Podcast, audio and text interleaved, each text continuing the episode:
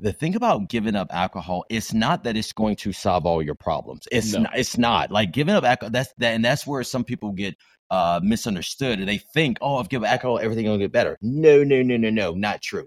However, what it does for you is it finally takes away that crutch that you probably were using to ha- to handle all your problems to to to just stay on the surface level of your problems to truly begin to face your problems. So I tell Yep. people when you stop drinking, it doesn't solve all your problems, but it finally gives you the emotional fortitude and the ability to begin to solve your problems. Hey y'all, hey y'all, what's going on? Welcome back to the Stacking Days podcast where we highlight underrepresented journeys of sobriety from within the BIPOC community. I'm super excited today. Uh, we have a, a brother that I've been in communication with and chatting with, you know, offline, well, online, but offline uh, for some time now, uh, and uh, really looking forward to getting into our chat considering the time of the year that we're recording this is, is in, in January, where a lot of folks are thinking about, you know, what does the new me look like in the new year? Uh, I think Kenneth, who's joining us today, is going to have some real perspective on that. Uh, and then, in addition to that, I'm also just really excited about you know Ken's story. Uh, you know, he has had his own uh, journey with with alcohol, and you know, in him, you know, kind of cutting alcohol out of his life, and you know, performing that that gesture of um, of of self betterment uh, he's found sobriety in that, right? And I think that he's gotten a lot of lessons in there that obviously, or maybe not obvious to you yet, but it will be uh, that he's passed on to the, the community at large. Um, so, you know, Kenneth is an entrepreneur. He's a corporate leader. He's an all-around good guy, and you know, in a space that that you know also kind of lacks racial representation, that is authorship. Um, you know, Ken has also written his own book, Bamboozled, which is a literary testament uh, to why alcohol really makes a fool of all of us. Uh, you know, so without further ado, let's in, uh, invite uh, you know Ken Makimsey into the room uh, to have a conversation around living alcohol free. Ken, welcome to Stacking Days.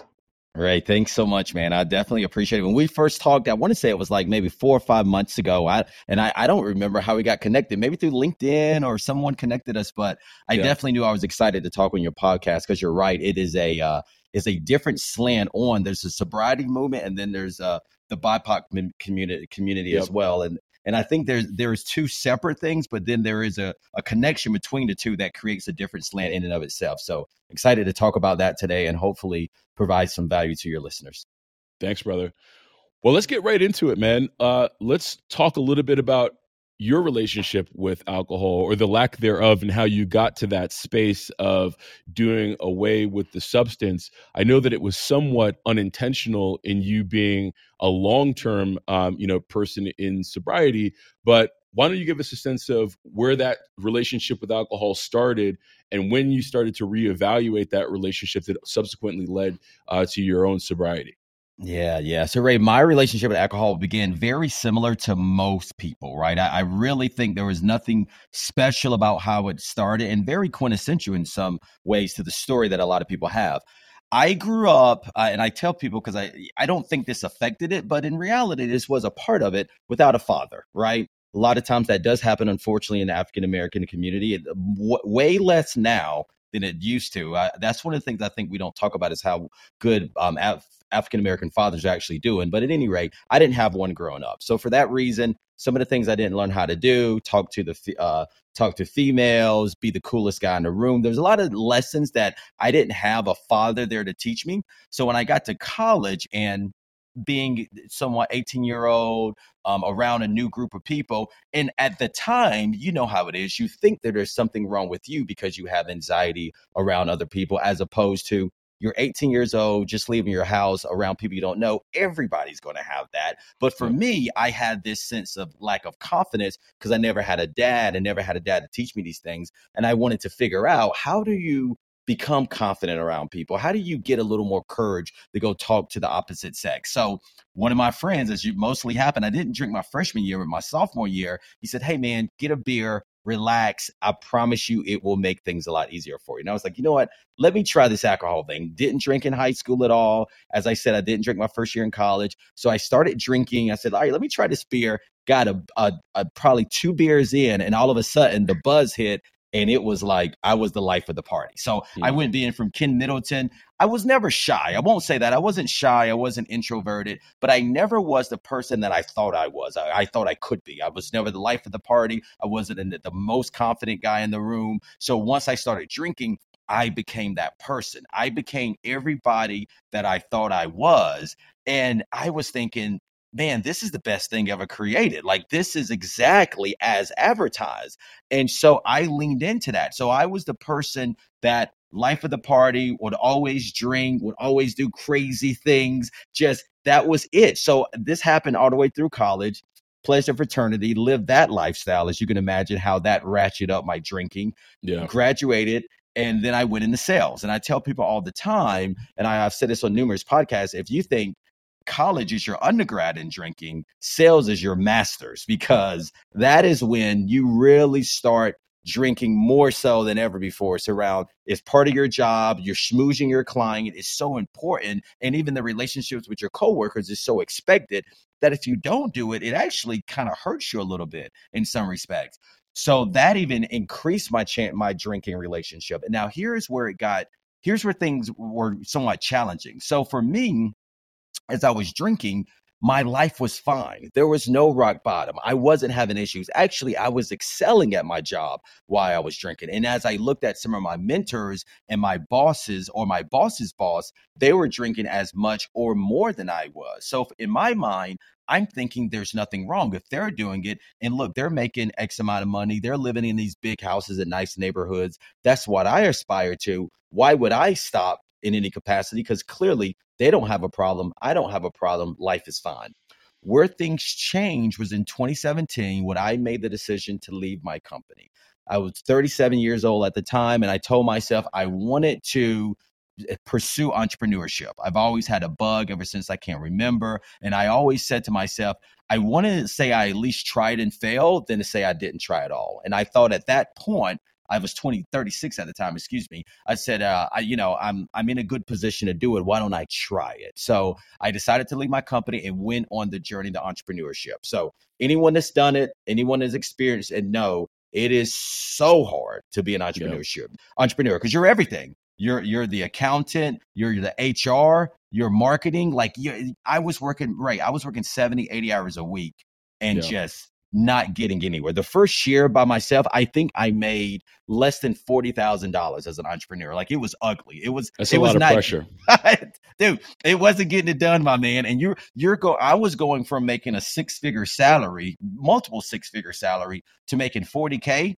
with the lifestyle I was used to living. Like it was right. a problem. So I was mm. then dating my my girlfriend at the time, now my wife, and I said, All right, babe, it's been a year and some change. I might have to go back to corporate America. But mm-hmm. before I go back to corporate America, I want to unequivocally be able to look in the mirror and say, I gave it a thousand percent.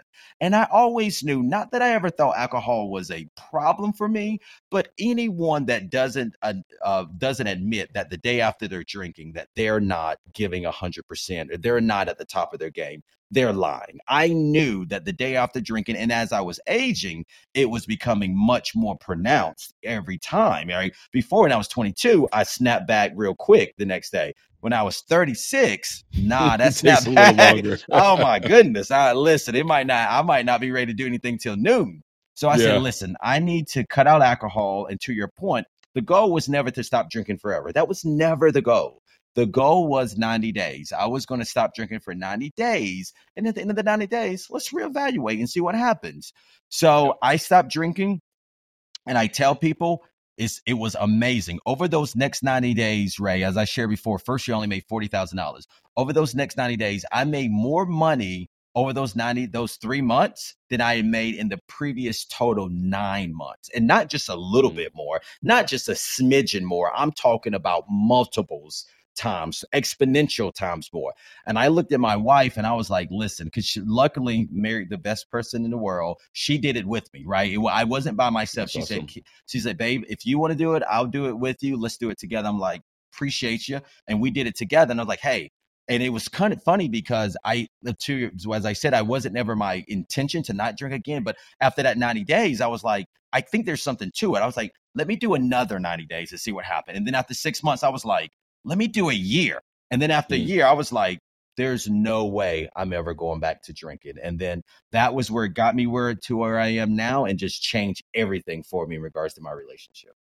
Man, I love that, man. Thank you for for for sharing that story. I feel like you know, I I t- I've, I've had the great good fortune of talking to a lot of folks, you know, by way of stacking days, and there really is a spectrum on which people kind of sit when it comes to how much they are either dependent on alcohol whether physically socially um, you know and and you know it, it really runs the gamut. But there is always that moment that you know folks get to um, and sometimes it, it, leads to sobriety and uh, as we know sometimes it doesn't that moment that they get to where they say okay i have to take a really hard look at my relationship here and maybe do things a little bit differently um, so i would love to know in that moment where you had this nagging suspicion that you know in, in kind of running this audit across your life and your business that alcohol was the one thing that you yeah. needed to address acutely what was it that spoke so loudly to you that that was the piece that you needed to remove from your life at the time even if it was only going to be for 90 days Ray, that's a great, great question. And I think for me, it was because of how pervasive it was in everything I did in my life. Yeah. I thought about everything. Here was, here was the reality. I've always been a hard driver, always been like ever since I was 14 years old, wake up at five o'clock in the morning, run five miles in the morning. I've always been the guy that wants to work harder than everyone else. So that's always been my MO. That was who I was. Whenever I eh, saw myself not living up to who that person was, it always involved alcohol. I knew it did. When I ever slept in past seven o'clock in the morning, it was because I was out the night before. Whenever I did something that was questionable and I looked back and I was a little ashamed of the activity that I did, it was because of drinking. It was it wasn't I wouldn't say it was one moment, Ray, but it was a compounding effect of of, of recognizing and I think in the if you want to look at the moment it was me saying, "All right, if I don't want to go back to corporate America without saying that I've given it my all. What could be that thing? And then all of a sudden, me playing back the tape of all of these previous episodes that I have the evidence. And now it's kind of culminated to this is a decision I think I need to make for myself because this thing has not truly helped me. And I think there's a chance that if I give it up, everything I w- ever wanted, I could find on the other side of it. So it wasn't one moment it was almost a series of moments over time, finally culminating to one spot. Yeah, that makes total sense. I, I, I think that you probably also, in retrospect, appreciate that you were open enough to listen to those messages uh, that you were trying to send yourself, and gave yourself an opportunity to find some clarity, so that you could make a longer term decision as to, you know, is this something that I want to be part of my life or not. Yeah, yeah. No, I, I was feel, I almost feel like it was, uh, it, it, was I was lucky, man. I was fortunate, right? I think you know because I left my company, and I think you know at the time I, I actually ended up going back to my company is another story, but I decided to go back to my company for other reasons, and I always question like, hey, should I have left my company? But the reality was, had I never left my company, I probably would still be drinking today because mm. of the environment that I was in was so built around alcohol because yep. of the the people that I was working with were so accepting of it. I was not around people in any way that was showing me anything other than this. And yeah. so when I when you're in an environment in which you are not given a chance to think other than what other people are doing, the normalcy way of what people are doing, you it's it's challenging to uh, to not think that way. So I almost think I was lucky, man, of making that decision and being in a situation in which I didn't have someone pulling on me for me not to hear the lesson that the universe was telling me. Yeah. I think that that the the professional environment for those who who live you know kind of more conventional professional lives where that happens to be the case for them when they're I, I was also in sales and sales that was basically dovetailed off the hospitality industry, which is also mm. very oh much, very you know, much, yes. very much about about uh, the consumption of alcohol. I'm I, am i am curious, and we don't have to go too deep into this about uh, about your reentry into the corporate world, but as a black man as a person of color, there's this underlying notion that we have to work twice as hard as the next guy in order to, uh, you know, in order to achieve the same degree of success. So, in the same like vein of keeping up with the Joneses, did you feel as though that you had to drink twice as hard to kind of play that game with folks, considering that it was so much a part of the culture that you almost had to put that cloak on and really act the part when you did? Yeah, I, I wouldn't say I did. I didn't feel like I had the. I definitely feel like I had to work twice as hard. There was no doubt about that. But not drink twice as hard. But I did feel a pressure to drink. There's no doubt about it. The option to not drink was not really there. Not in the sense that if I didn't drink, somebody's going to be like, "What are you doing? You're an idiot."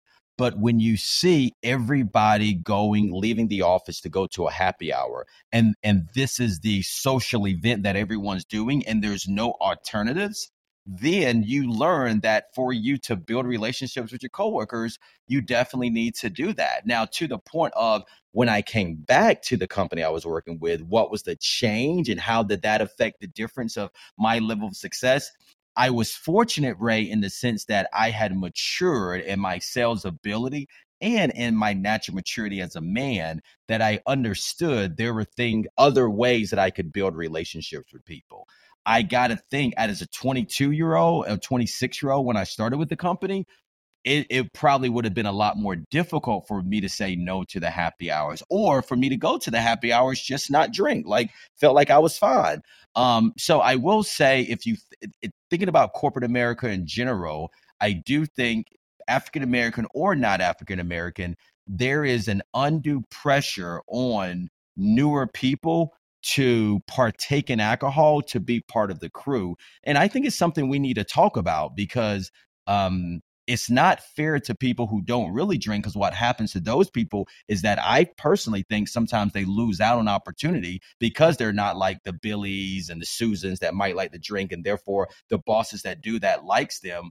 But and the second thing it sometimes be- is the beginning of their dependency on alcohol. And yeah. that's part of what creates it for them. My wife used to work at the same company I did. And she said she didn't really drink that much until she started working for my company. And then when she started working for my company, her drinking escalated tremendously. And then when she left the company, guess what? That drinking level didn't go back down. She kept drinking. Yeah. And so it's something that just we just need to be cognizant of. And I think more people need to talk about it because you know, it's just not fair to people long term to make them feel like they have to do that.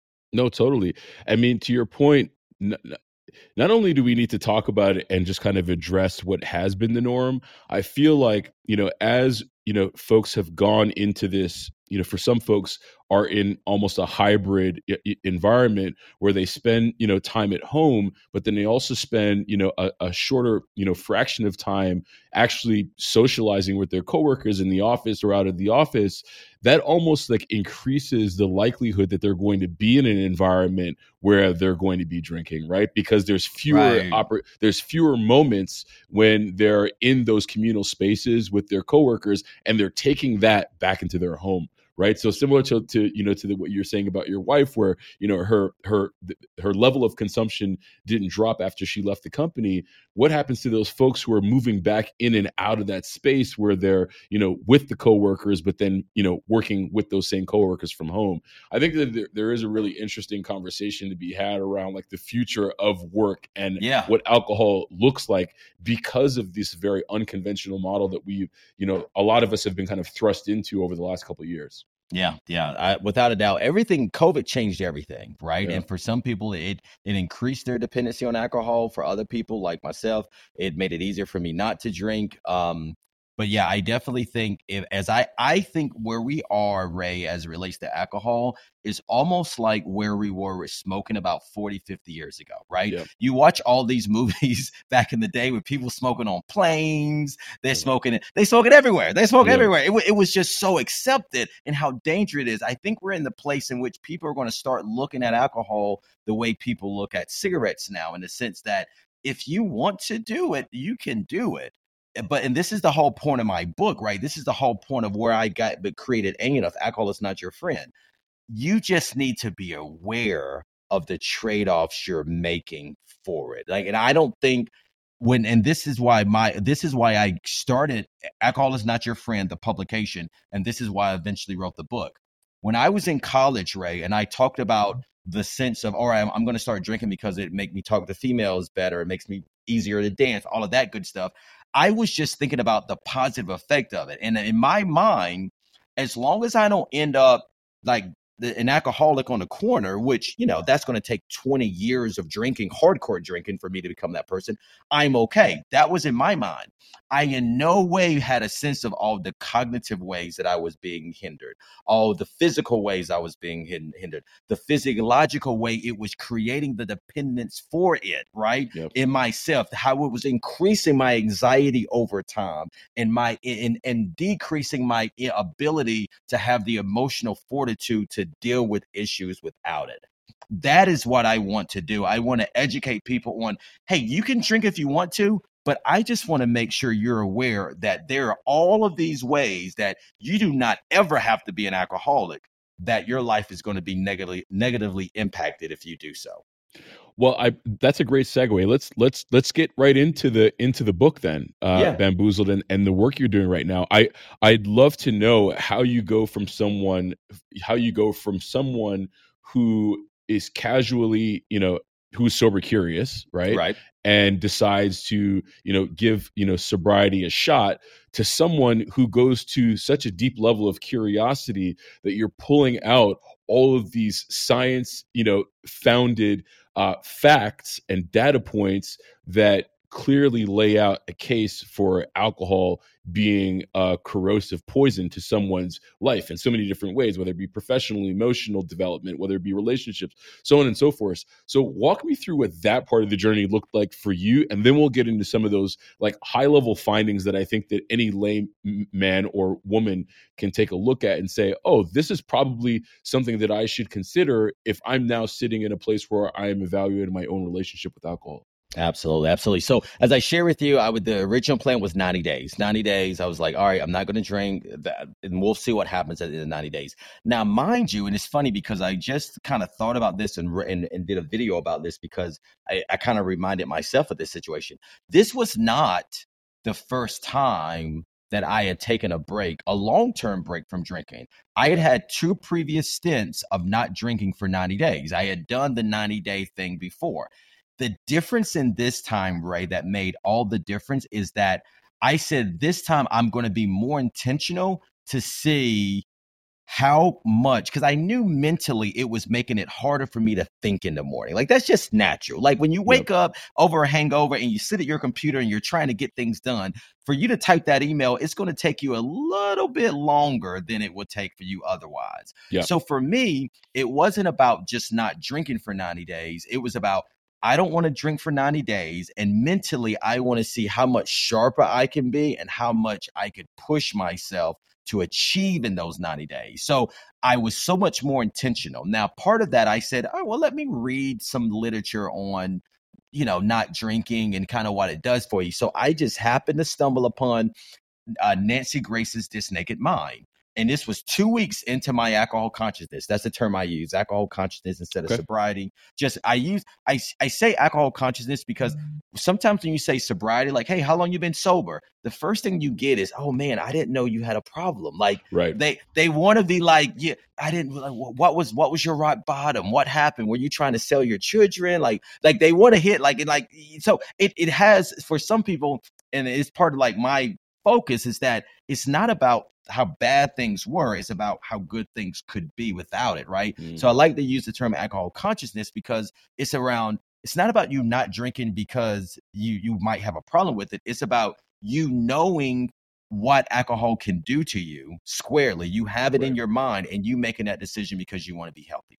Yep. So at any rate, so I'm, I'm reading this book, Nancy Greer, two weeks later, two weeks into me not drinking, we take a flight overseas. We have a seven hour flight. And I'm like, all right, I got time to kill. Let me read this book. So I read that book, Ray. And like I said, prior to reading that book, the thought was 90 days. But as I read the book, Nancy does a great um or a, a great um Annie Grace. Annie does a great ability of giving scientific information as well about yep. what alcohol does to you how it affects you physiologically, mentally, cognitively, all of those things. And I just, I didn't know any of that. None. Like it was, it just blew my mind. And I'm thinking all of these years that I was drinking, and I didn't know I was doing this to my gray matter and, and, and affecting my ability for my synapses to click and for me to think and potentially long term memory as I age. And had I known that, I don't I don't know if I would I have drank. Of course I would have drank some, but would I have drank as long as I did or as much as I did? Definitely not. Yeah. And so from that, it it began this voracious desire to learn as much as possible. And I just started reading all these books. Uh, uh, Craig Beck's Alcohol Lied to Me, William Porter, Alcohol Explained. I was just just crushing Quit Lit and trying to understand it. And during in the midst of doing that, I just felt like there was a little bit of a disconnect in between some of the authors in the book and who I felt like I was because a lot of mm. them, you know, they had a relationship in which you know they were they were doing things or putting their family in jeopardy or not remembering. There was a lot of like not quite terrible rock bottom versions but issues that were very bad for them that said this is why they had to give up alcohol for me, I never felt like I had to give up alcohol. I felt like it was the decision that I made because there was a much better version of myself inside of me that I didn't feel like I was living up to yet. Mm-hmm. And so I then said, I want to start a publication, Alcohol is Not Your Friend, ANF, on Medium. And the focus was to scientifically educate people on the way alcohol affects you. It's not to tell you not to drink. At the end of the day, the same thing with bamboozle. The goal of ANF, the goal of bamboozle, the goal of any of my writing, it is not to tell people not to drink. The goal of my writing is to educate you on what alcohol does. And then with that information, you make the decision of what you want to do. So I got so I just started writing ANF. I got so excited about the publication. We got a bunch of other writers in it. And I was like, I really wanted people to be educated. And we just try to give people different strategies to quit because everyone has their own way of doing it. I quit cold turkey. On a Friday, I said, babe, or Saturday, I said, babe, I don't think I'm gonna drink anymore. Sunday, I, I, didn't drink a drop again. That was it. That was the decision I made. For other people, they may need more help than that. So the purpose was to educate a lot of people. Now, as that that was uh, May of 2020 is when I started ANF. And as you can imagine, the ball just just kept rolling. And I said, you know what? I don't think there's a book that really talks about here giving up alcohol not because things are bad but because of the life you can live i want to write that book i want to write a book that speaks to all different people all different places and honestly the very first part of that book and it's very similar to um in the sense that when we talk about um the, it, my message is different because it says at the very i think the very first line is this book is not for alcoholics very yep. first line and the yep. reason i say that is because I was never in that place. I I could in no way try to act like I know what it's like to be in that person's shoes. And until I'm in someone's shoes, I don't feel like I'm qualified in any way to try to give you advice. But for me, if you're sober curious, if you think there's a better version inside of you, if you just want to understand what are you giving up every time you decide to drink alcohol, I can give you that all day and every day. And that's why I wrote the book because it was just around giving people the information, making sure they're aware. And for me, where I'm really focusing now, honestly, where I want to spend more time and hopefully this will gain attraction and I believe it will, I want to talk to the the college students mm-hmm. and not in the sense of don't drink in college. I don't believe that. Funny enough, people will be like, and I, I wrote an article about it. I don't think you should. I think there is a certain point in your life that it is fine to drink if you want to, but y- there's a certain point you should stop. And I think everyone should just know or be educated on what alcohol is doing to you, especially at a younger age. And then you drink making that decision, understanding that. And that is my focus. Bamboozle is to get that information out there. Hopefully, to educate the college community, is educate everybody. But I really want to focus on the college community because if someone had given me this book when I was 21, 22 years old, I would have kept drinking but I definitely would have stopped so much earlier, and my relationship would have been so much different than what it looked like over the um, continual 19 years that I did drink. No, that makes total sense. Uh, you know, when I when I, I I appreciate that that that that context and and also the the the one line that you open the book with to make the distinction that this book isn't for alcoholics, so to speak. I will say, however, that like knowledge obviously is power. So even if you happen to have a, a, a true dependency on on alcohol, and as you're kind of you know there's a lot of quit lit out there, right? And as right. you're kind of grasping for data points that serve, you know, your education around alcohol, uh, I do think that there's a lot of value that that, yeah. that you can find um, in Bamboozled. Uh, there's a lot of kind of real world examples as to you know how alcohol can show up in your life and i think that also you know the, alcohol is a is a, a, a, alcoholism and the consumption of alcohol is a journey right and yeah. I, in reading some of the stories that you had included in the book i could kind of go back in my life and recognize a point in time where my relationship with alcohol resembled that of you know one of the characters that you yeah. were kind of you know that you were highlighting at you know on a company retreat or you know or you know someone in sales you know versus a colleague who you know maybe wasn't on the same track as them so i i thought it was a really great read and and also you know in a space where and i mentioned this in the opening where there just really isn't a lot of representation from an author standpoint right, when it right. comes to who's writing into this space. I think it's a valuable read from that perspective as well. So yeah. don't sell don't sell your your uh you know your your your your reach short. Um but as far as like the the college student is concerned, I mean, there's a lot of talk, a lot of data that is out there saying that the younger generations are drinking less without yeah. even really being um, persuaded to drink less. Like, what's your perspective on being able to reach that that that that audience to give them you know more education to support something that they might already be thinking about? Yeah, I mean, like, like I said, I, I just want to make sure that people understand that um, the age of 18 to 25 is your most or, or your strongest, most impactful cognitive years.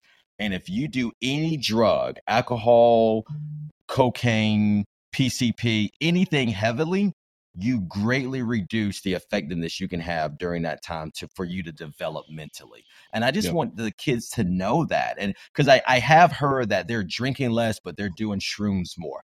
I don't think that's good either, right? Like no. you can't, right? So I, I just want to make sure people are aware of that age of 18 to 25 when your body is growing when your mind is growing it's growing faster that's why you can learn such amazing stuff. Think about calculus, sine and cosine. I couldn't yeah. tell you what that is now. Back in the day, you used to be able to do with no problem, right? Um, so like, so like, I just want them to know, like, that is a those seven years are such a precious time in your life. If you want to drink some, that's okay. Just don't overdo it because if you overdo it during those seven years, you might not ever be able to get it back later, right? So I just really want to make sure the kids are thinking that way, they understand that, and they're making decisions with that squarely in mind. Um, no. But I, I, think it's good that less kids are drinking 100%. I wish somebody would have told me that when I was in school. Yeah, if there are, are any kids listening to this podcast and you are considering, you know, your relationship with alcohol and drinking less, don't substitute that with mushrooms. No. take it from a couple guys who are who got, you know, some more years on you. It's it's not it's not going to do you any good. No. Not it's not going to do you any good. No. Uh, all right, so we are, you know, at the time of this recording, we're we're the first week of January 2024 a lot of folks, I think, just naturally are looking at what uh, a new version of themselves could be in a new year. Yeah. Talk to me a little bit about how you look at a 90 day kind of pause or a 30 day pause, whether it be dry January or something a little bit longer that may have some more stickiness to it. what would be kind of like your roadmap for someone who's looking for structure around how they could pursue something similar to that, what you've done? Absolutely, absolutely. Like as I shared, I, for me, I stopped drinking two times prior, and no change. Nothing stuck. I went right back to drinking, and I didn't really experience the positive impact that I could have. So I tell people, if you're going to do a dry January, if you so do, first of all, I think it needs to be longer than that. I think dry January is cool, but it's a little bit of a fad. 30 days isn't that long. And then honestly, when you think about the compounding effects of alcohol, 30 days you're not really going to feel it. Now 30 days is better than nothing so don't don't, don't mishear me. If you're going to i'm not saying don't do anything. If you're like do 30 days if that's your beginning right? To ray's point earlier everyone has their different journey. If 30 days is the beginning journey for you go for it my man or my woman however if you can do 90 days i would highly suggest to try to extend it because that's when you'll really start experiencing the true compounding effects. Now, there's something I just came out with, and it's related to when I quit drinking. It's called the Dry 90 Challenge. Mm. And it's the exact same thing that I did. I didn't do on purpose, but it, it was the thing that helped change everything for me. And the Dry 90 Challenge, uh, Ray, it's around you. There's three things that you got to do during those 90 days. If you just abstain from drinking for 90 days and don't do anything, you won't give yourself the opportunity to experience the true effect that you can have. So, mm. but if you do these three things in conjunction with not drinking, you will then at the end of the 90 days, you can decide what you want to do. But I guarantee you will see the positive effects that it can have and the difference in your mental shift.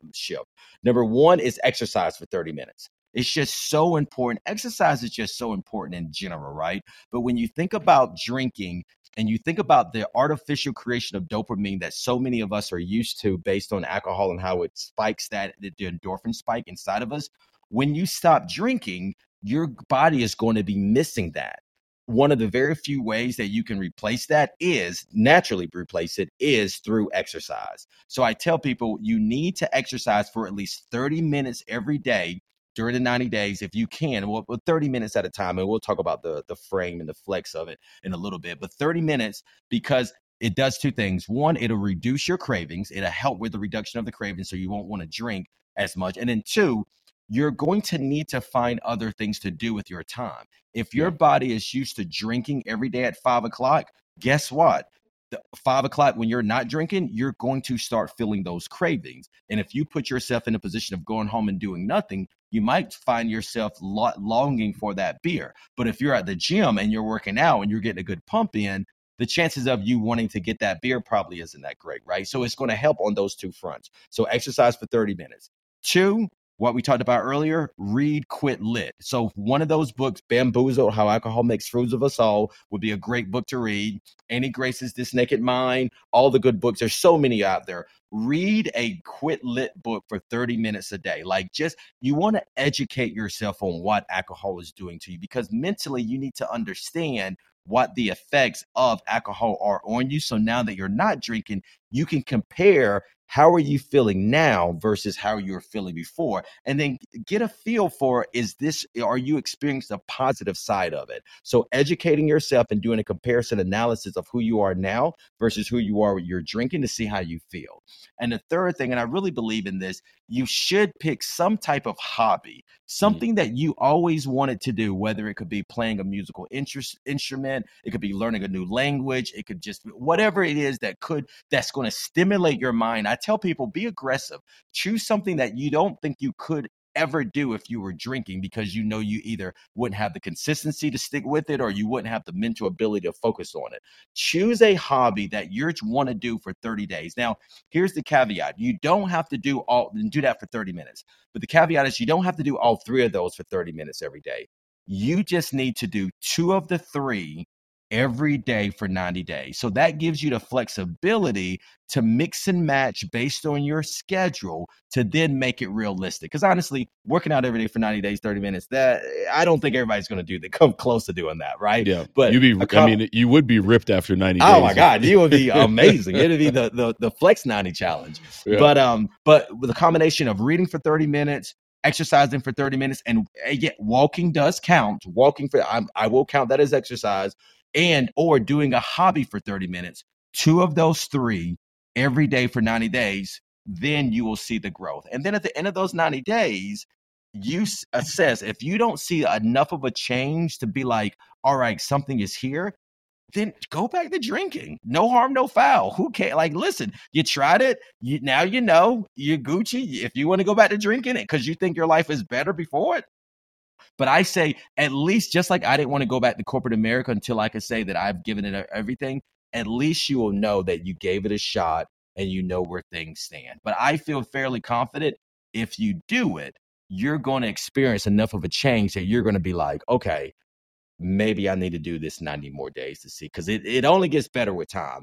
And so, to- no, totally. I mean, I, I, I love that. The the read the quit lit part I think is really important just because that kind of just really keeps things on the front of mind, right? Yep. When you're kind of checking in on what you are moving forward with intentionally through reading, I think really keeps you uh, you know, in in the the headspace to continue with, you know, if it's a challenge. Uh, I, I think that's a good call out.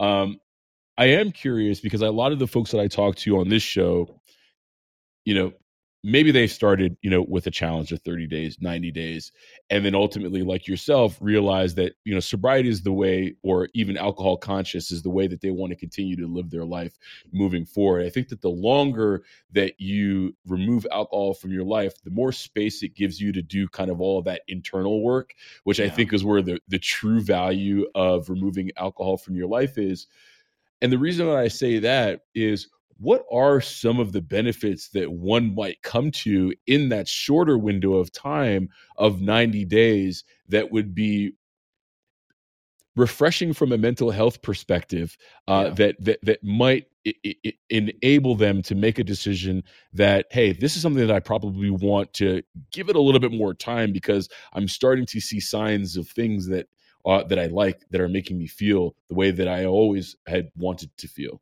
yeah, yeah. I tell people all the time, um, Ray, the thing about giving up alcohol, it's not that it's going to solve all your problems. It's No. not, it's not. Like giving up alcohol, that's that and that's where some people get uh misunderstood and they think, oh, if I give up alcohol, everything will get better. No, no, no, no, no, not true.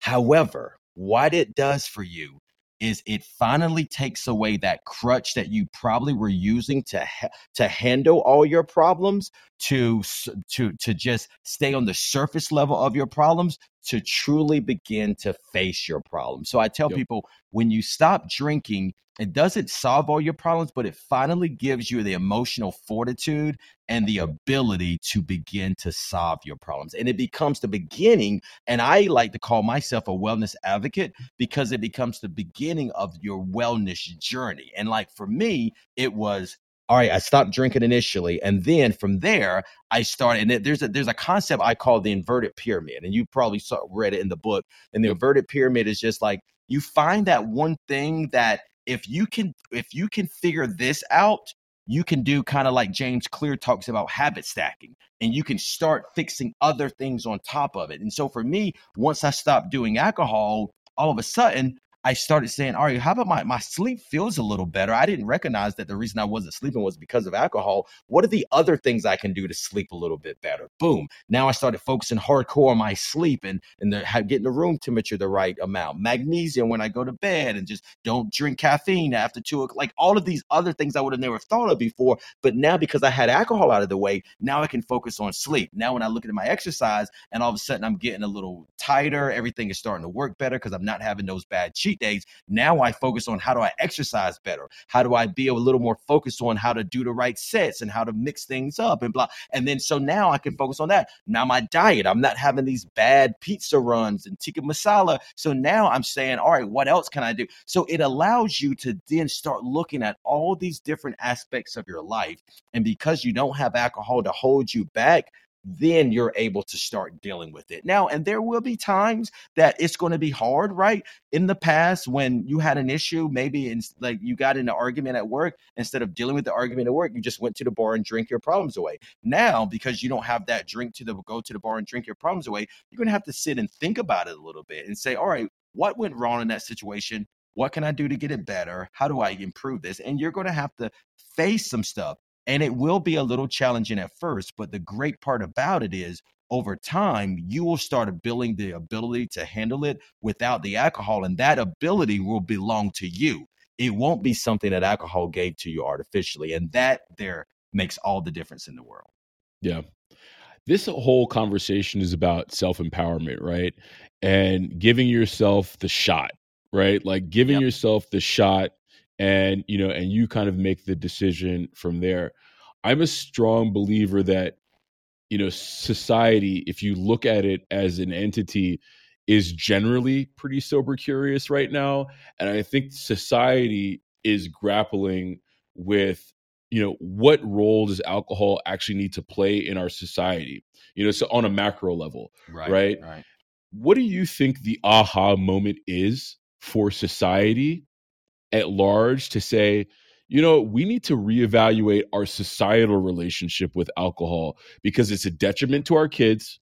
Yeah. It's a detriment to our our our output as a you know as a country, uh, and it's killing people more than anything else.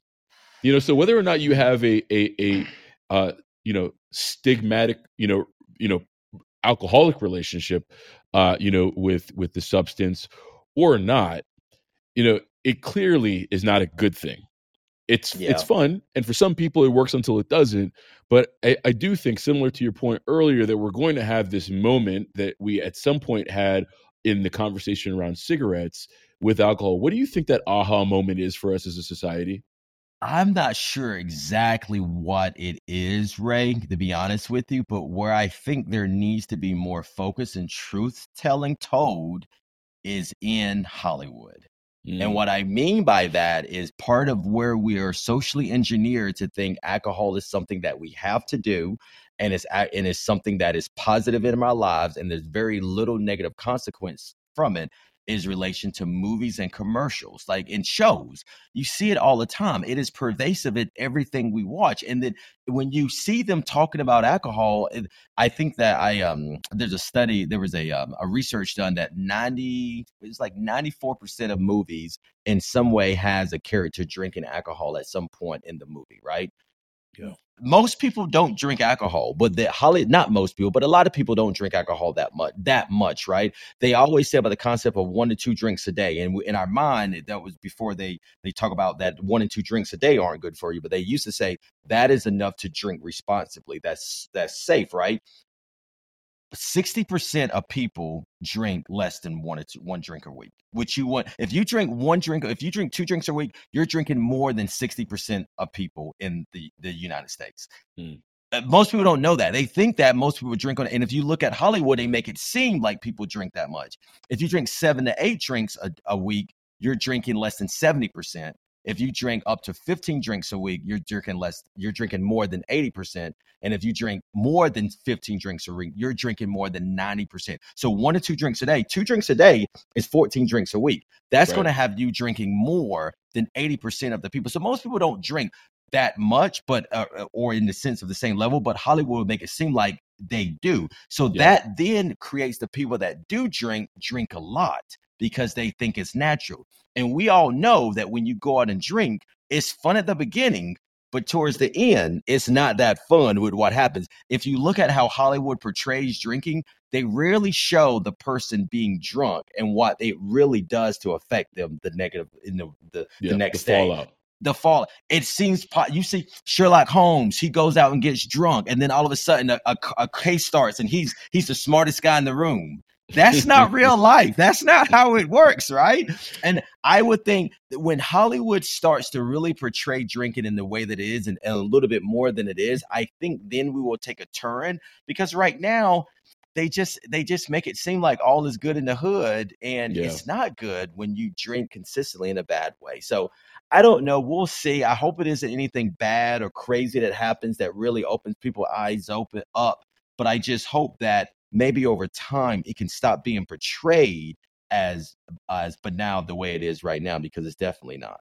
Yeah, it it certainly um, you know sends a a uh, a confusing message to Yeah. the, that 21 year old who's uh, you know supposed to drink responsibly uh you know but as a 21 year old there are so many things in life that you're trying to figure out how to do responsibly. You know drinking is is you know not one that usually is at the forefront. I mean i you know i sit here in you know in my my alcohol kind of with my alcohol free vision and you know watching a ball game or whatever the case may be. There was there was a um, I think it was a Jim Beam commercial that came on recently, and the whole concept around it was like have more fun and be connected with people. Mhm. Um, you know, and it, but it was a Jim Beam commercial, and I was sitting there saying like, man, they were really twisting, you know, the the narrative around what this substance can do for someone.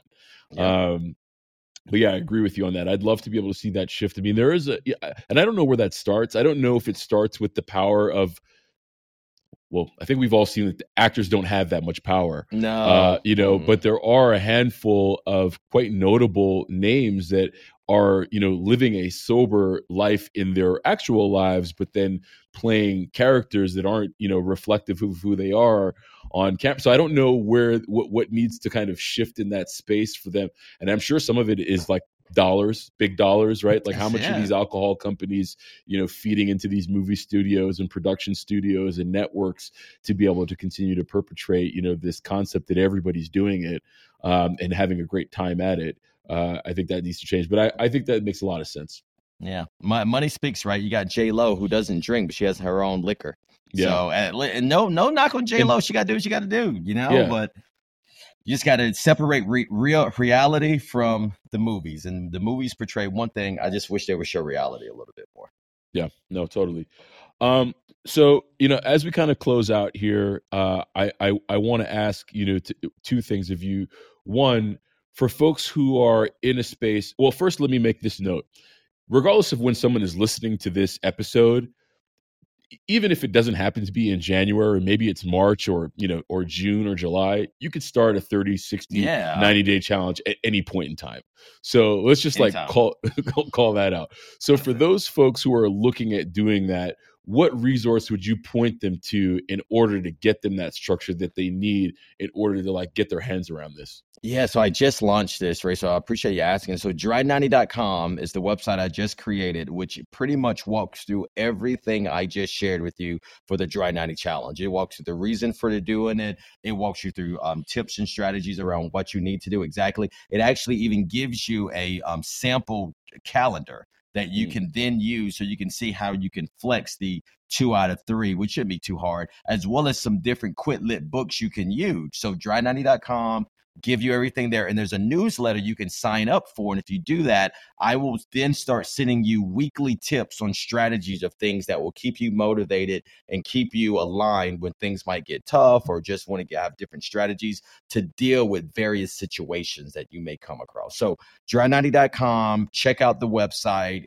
I'm there. Join the newsletter. We'd love to communicate with you. Uh, and then, of course, read the book. TheBamboozlebook.com is my website for the book, T H E bamboozlebook.com. You can order a digital version off Amazon. You can order a physical version off Amazon or from me directly, or you can get a signed copy from me from that website as well, depending on what you want to do. So we appreciate the support. But um, but yo, those would be the two resources. Um, go check it out and um, yeah, the, uh, communicate with me because I would love to help anyone that's interested in giving a taking the uh, the challenge. No, I I love that, and thanks for for for putting the work in and and really creating these resources for folks you know who are you know and i think I, to your point I, I think it's just a space that you know is glamorized in a lot of ways and Mhm. and folks don't necessarily know what direction to turn to when they're trying to reinforce a healthier lifestyle so i appreciate the fact that you're putting these resources together and putting them out there um, you know for folks to get their hands on um, you know, last question that I have is where can folks find you to follow you to ensure that they're, you know, getting the message and and and, and abreast of the work that you're going to continue to do? Yeah, yeah, yeah. So on all platforms, Ken M. Middleton. That is it. You can find me K K E N M for Makimsey, my middle name, and then Middleton on all platforms. LinkedIn, Ken M. Middleton, or Ken Makimsey Middleton. You can find me there. Instagram, Ken M. Middleton. You can find me there. And then I well, actually, I just got a TikTok, brand new, brand right. new to the TikTok world, baby. So put some dances on you. And I'm actually the Ken M. Middleton okay. on TikTok because the Ken M. Middleton was already taken. But T H E Ken M. Middleton. Um, but yeah, hit me up, follow me. Um, definitely would love to speak to anyone. I'm I'm just, or you can always email me, Ken at Ken Middleton, as you can guess what my email address is. I will always respond to someone's email. If someone emails me, I will take the time to respond. If I could help someone with my message, I'm always willing to do it. So feel free to reach out. There's anything I can do for you. Appreciate it, man. Ken, uh, I appreciate you. Thank you. I'm so glad that we were able to find some time to get together and just talk about your work, where you're at, and how you're continue to kind of contribute back into you know making this this you know this community a, a better place. So thank you, man. I know that we'll stay in contact, but uh, yeah, I would advocate anyone who who has an opportunity to listen to this this episode, go check out the resources that that we laid out. We'll throw everything into the show notes, um, you know, for folks to have for quick reference and you know and and follow Ken. The dude is uh, full of inspiration and just love love his message. So, Ken, man, appreciate you. Right. Well, thank you, man. What you're doing with Stacking Days, man, is awesome, dude. So keep it up, man, because it is absolutely making a difference, man. So kudos to you, sir. Thank you, brother. Thank you, brother. All right, well, that's it for uh, for this episode. Uh, we'll see you next time. Be well, you know, one day at a time. Cool. I appreciate you guys listening to the Stacking Days podcast. I hope this episode added value to your recovery and wellness journey. Before we go our separate ways, let's connect on social. You can find us on TikTok and Instagram at Stacking Days or via the website www.stackingdays.com. By supporting the show, you can play a direct role in amplifying people of color in their pursuit of recovery. The easiest way to do that is to subscribe or hit the follow button. This way, you'll never miss an episode, all while playing an active part in creating the ecosystem where diverse voices in healing matter. This show is for the purpose of education and connection and is not a replacement for therapy or recovery care. For more information on the resources and support available, take a look at SAMHSA and some other resources shared in the description. Until we meet again, be well, one day at a time.